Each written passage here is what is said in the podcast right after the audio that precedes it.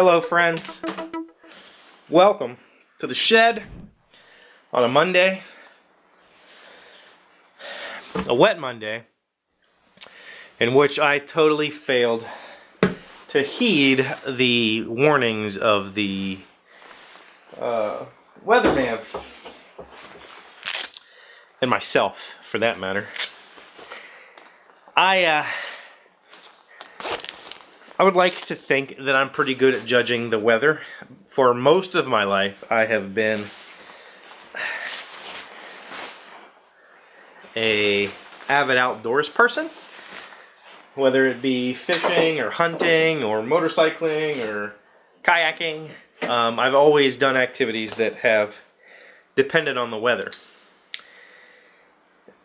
So I've paid close attention to how the weather systems in my area work um, and how the forecasters predict the forecast in my area.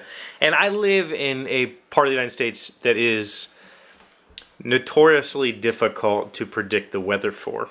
And the reason is I'm far enough inland that I'm not a coastal territory, so the ocean currents and, well, ocean currents um, don't predict my weather the weather that hits me comes mostly fully across the western United States before it gets here. Um, West Virginia is kind of this weird place. It's really hard to predict the weather here because to the east of me is the Appalachian Mountains. I'm in the foothills, and so that protects us from any any weather that comes up through Virginia. It usually breaks up and, and goes back out before it gets here uh, unless it's a strong coastal storm. And most of the time, weather coming up from like Mexico through the Gulf doesn't get to me either because it dumps out before it ever reaches this far north, unless it's particularly bad. So the weather that I have to deal with comes basically across the plains of the west and the occasional um, what we call lake effect or, or a low pressure system that comes down from Canada. All this is to say, most of the time the weathermen here are close, but they have a really hard job when it comes to predicting rain, and they're usually off by about four hours. If they say it's going to rain at 4 p.m., it probably won't rain till about 8, just depending on various effects that happen to the west of us, whether it's a dry season or you know whether it's been humid or rain or whatever it might be. So today, when I woke up, the rain wasn't supposed to get here until three ish.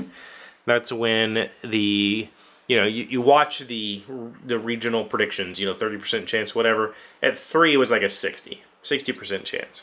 And as a motorcyclist, that and when I I leave work at 3. Um, that's the time that I pay attention to so I don't have to ride through crud. Uh, unfortunately, today they were pretty close to correct. Now, here's the thing if you didn't know, uh, weather forecasts, when they say there's a 30% chance in your area, those forecasts are regional.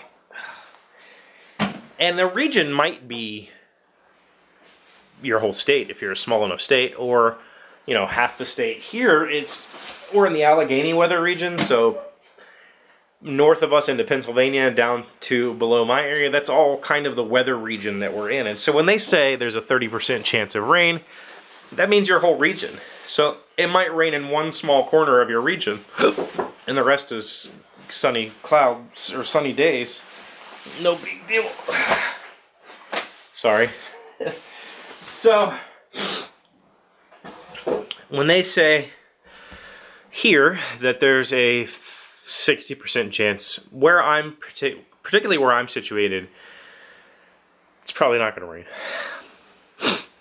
And if it is, it's going to rain later, you know, usually once the sun has kind of started to um, once the day started to cool off, so the hot part of the day is like 2, 3, and then it starts to cool, and then the rain happened. But when I woke up this morning, It was perfectly clear skies, and I should have heeded that warning. That's typically a warning for me. That means that it was dry, um, and so arid to the west means as that air gets here, it sucks moisture, and then guess what happens with this downpour? And it happened way early today. It happened at like one o'clock. It's been raining since about one one thirty, something like that. So I had to ride home in that crap. But I hesitate to call myself a meteorologist, even though this has been something that I've essentially studied my whole life because it interests me. But uh, I'm a non-scientific meteorologist. I use no instruments, just educated guesses based on weather patterns all around me. Because that's where West Virginia sits. It's just like this swirl of weather. And you most of the time it comes, let's see, if you're what, this, this way, sometimes it, whatever. Anyway, so it was a good Monday. It was a good day back to work. I had an excellent weekend. I got the grass cut and immediately started sneezing and eyes burning. So um, hopefully I don't have to cut it too many more times this year because I'm basically I'm, I'm about sick of these allergies. But other than getting poured on today, I had a great day. I hope you had a great day. Tell me how your weekend went in the comments down below. I'm really interested. Um, tell me what you think of the interview series. Please uh, tell me anything in the comments below. I really like it when you guys engage. That keeps me motivated to do the next day's video. So keep that up and I will be back uh, tomorrow and hopefully I'll be dry and have something more interesting to talk about. Thank you. Hey Doc, wait! I want to ask you something. Today's random fact comes from rockhall.com. Who is the first woman inducted into the Rock and Roll Hall of Fame? Aretha Franklin, vocals piano, born March 25th, 1942. Aretha Franklin is the Queen of Soul. Yes, she is.